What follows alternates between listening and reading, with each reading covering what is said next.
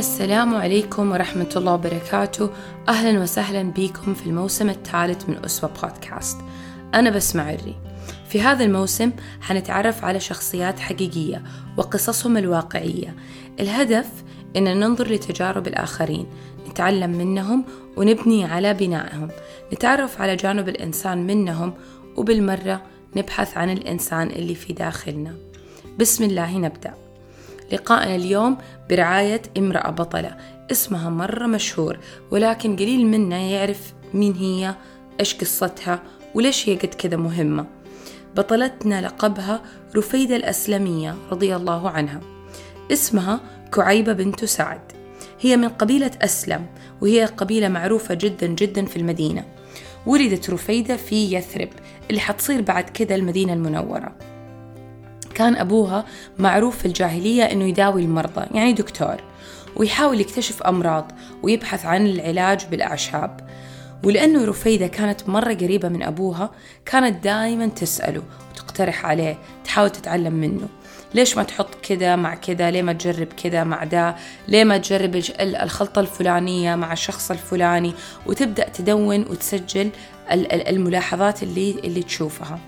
لدرجة أنه حتى في حالة بتر الأعضاء اللي هي كانت عملية صعبة جدا ومعقدة كانت رفيدة توقف وتتفرج وتشوف وتتعلم. وبدأت تساعد أبوها بأشياء بسيطة من عمر صغير جدا. أسلمت رفيدة وكانت من الناس اللي ينتظروا النبي عليه الصلاة والسلام في مداخل المدينة وهو جاي من, مكة في رحلة الهجرة. حتى يوم الشهير اللي هو يوم طلع البدر علينا.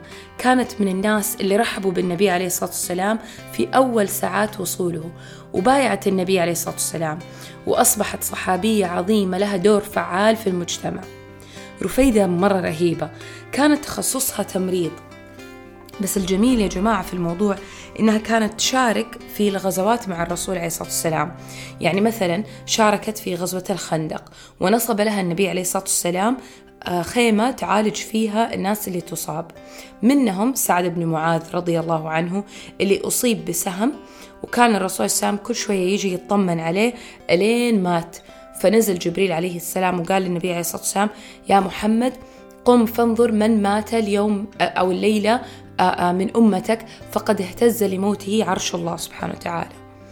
المهم فشاركت كمان في غزوة خيبر ضد اليهود والرسول السلام جعل لها نصيب من الغنائم. تخيلوا أنه يقال أنه هي أول ممرضة وطبيبة في التاريخ. مش بس في الإسلام. يعني في كلام أنه الأول ممرضة هي فلورنس نايتنجيل آه، ولكن يعني شوية صعب الواحد يصدق الكلام ده لأنه آه، فلورنس عاشت سنة 1820 تقريبا إلى 1910 يعني بس من 200 سنة. ورفيدة رضي الله عنها من زمن النبوة يعني أقل شيء ألف سنة.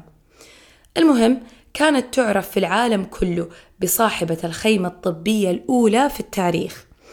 رفيدة كانت تداوي الناس في المدينة ومن الأشياء اللي أنا شخصيا مرة تعجبني فيها أو تعجبني في الناس بشكل عام لما يكون هذا الشخص أو يكون البني آدم شاطر في صنعة ويتحول من أنه فقط مجرد ماهر فيها إلى أنه يكون خير متعدي للغير. يعني هي أصلا وظيفتها أنها تساعد الناس وفوق ده كله كانت تدرب النساء في المدينة على التمريض ومنهم زوجات النبي عليه الصلاة والسلام. يعني تخيل كذا تصير تقريبا تقريبا كل بيت في المدينة أو كل حي في واحد عنده أسس التمريض ومبادئ الإسعافات الأولية.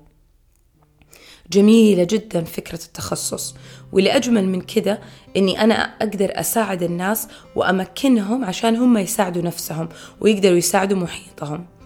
وموضوع التخصص موضوع مرة رهيب يعني من النساء اللي عرف عنهم أنهم طبيبات ممتازين. أمنا عائشة رضي الله عنها وأسماء بنت عميس اللي بعدين حتتزوج أبو بكر رضي الله عنه وقبل كذا كانت متزوجة جعفر رضي الله عنه. وشفاء بنت أبي بنت عبد الله لو تتذكروا من كم حلقة تكلمنا عنها ورفيدة الأسلمية. أما اللي تخصصوا في التمريض نسيبة بنت كعب وأميمة الغفارية رضي الله عنهم جميعاً. وطبعا يا جماعة العالم كله معترف بدور رفيدة الأسلمية. أنا تفاجأت قد إيش في عالمنا المعاصر اليوم في جوائز طبية مرة كثيرة عربية وغير عربية باسم رفيدة كنوع من أنواع الشكر لها. في شوارع عندنا في السعودية باسم رفيدة الأسلمية ومدارس في فلسطين والأردن باسم برضو رفيدة الأسلمية. وتخيلوا حتى في باكستان مبنى التمريض والولادة اسمه مبنى رفيدة في جامعة الأغا خان مليان مليان جوائز ومباني وشوارع باسمها. الكتب الأجنبية كثير تتكلم عن رفيدة بإسهاب وإيش كان دورها كامرأة عربية مسلمة وفي نفس الوقت آه، مهنتها مهنة ما هي سهلة أبدا وتعتبر في ذاك الوقت مهنة خطرة. والشعراء كتبوا شعر عن دور رفيدة في المجتمع. سبحان الله يا جماعة. بعض الناس يعرف أين عاشوا وكيف عاشوا ولكن ما أحد يعرف فين ماتوا أو كيف ماتوا أو متى حتى ماتوا. رفيدة منهم. لعل الله جعل موت رفيدة مجهول عند كثير من الناس عشان حياتها وإنجازاتها ومكانتها كامرأة مسلمة ذات أثر تبقى. وكالعادة السؤال اللي دائما يحيرني يا ترى كيف كانت نيتها وهي بتتعلم من أبوها؟ أو كيف كانت نية الأب وهو بيعلم بنته؟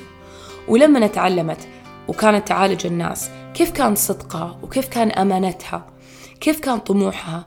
إيش اللي إيش الخبيئة اللي بينها وبين الله سبحانه وتعالى تجعلها من بين كل الناس هي اللي تطبب سعد بن معاذ الشاب اللي نزل سبعين ألف ملك يشيعوا جنازته. إيش السر اللي بينها وبين ربنا اللي خلاها من بين كل الناس هي اللي تعلم أمهات المؤمنين؟ يعني تكون معلمة في بيت النبوة. وبكذا نكون وصلنا لآخر الحلقة. طبعا ما عندي أي إجابة. سبحانك اللهم بحمدك. أشهد أن لا إله إلا أنت. نستغفرك ونتوب إليك.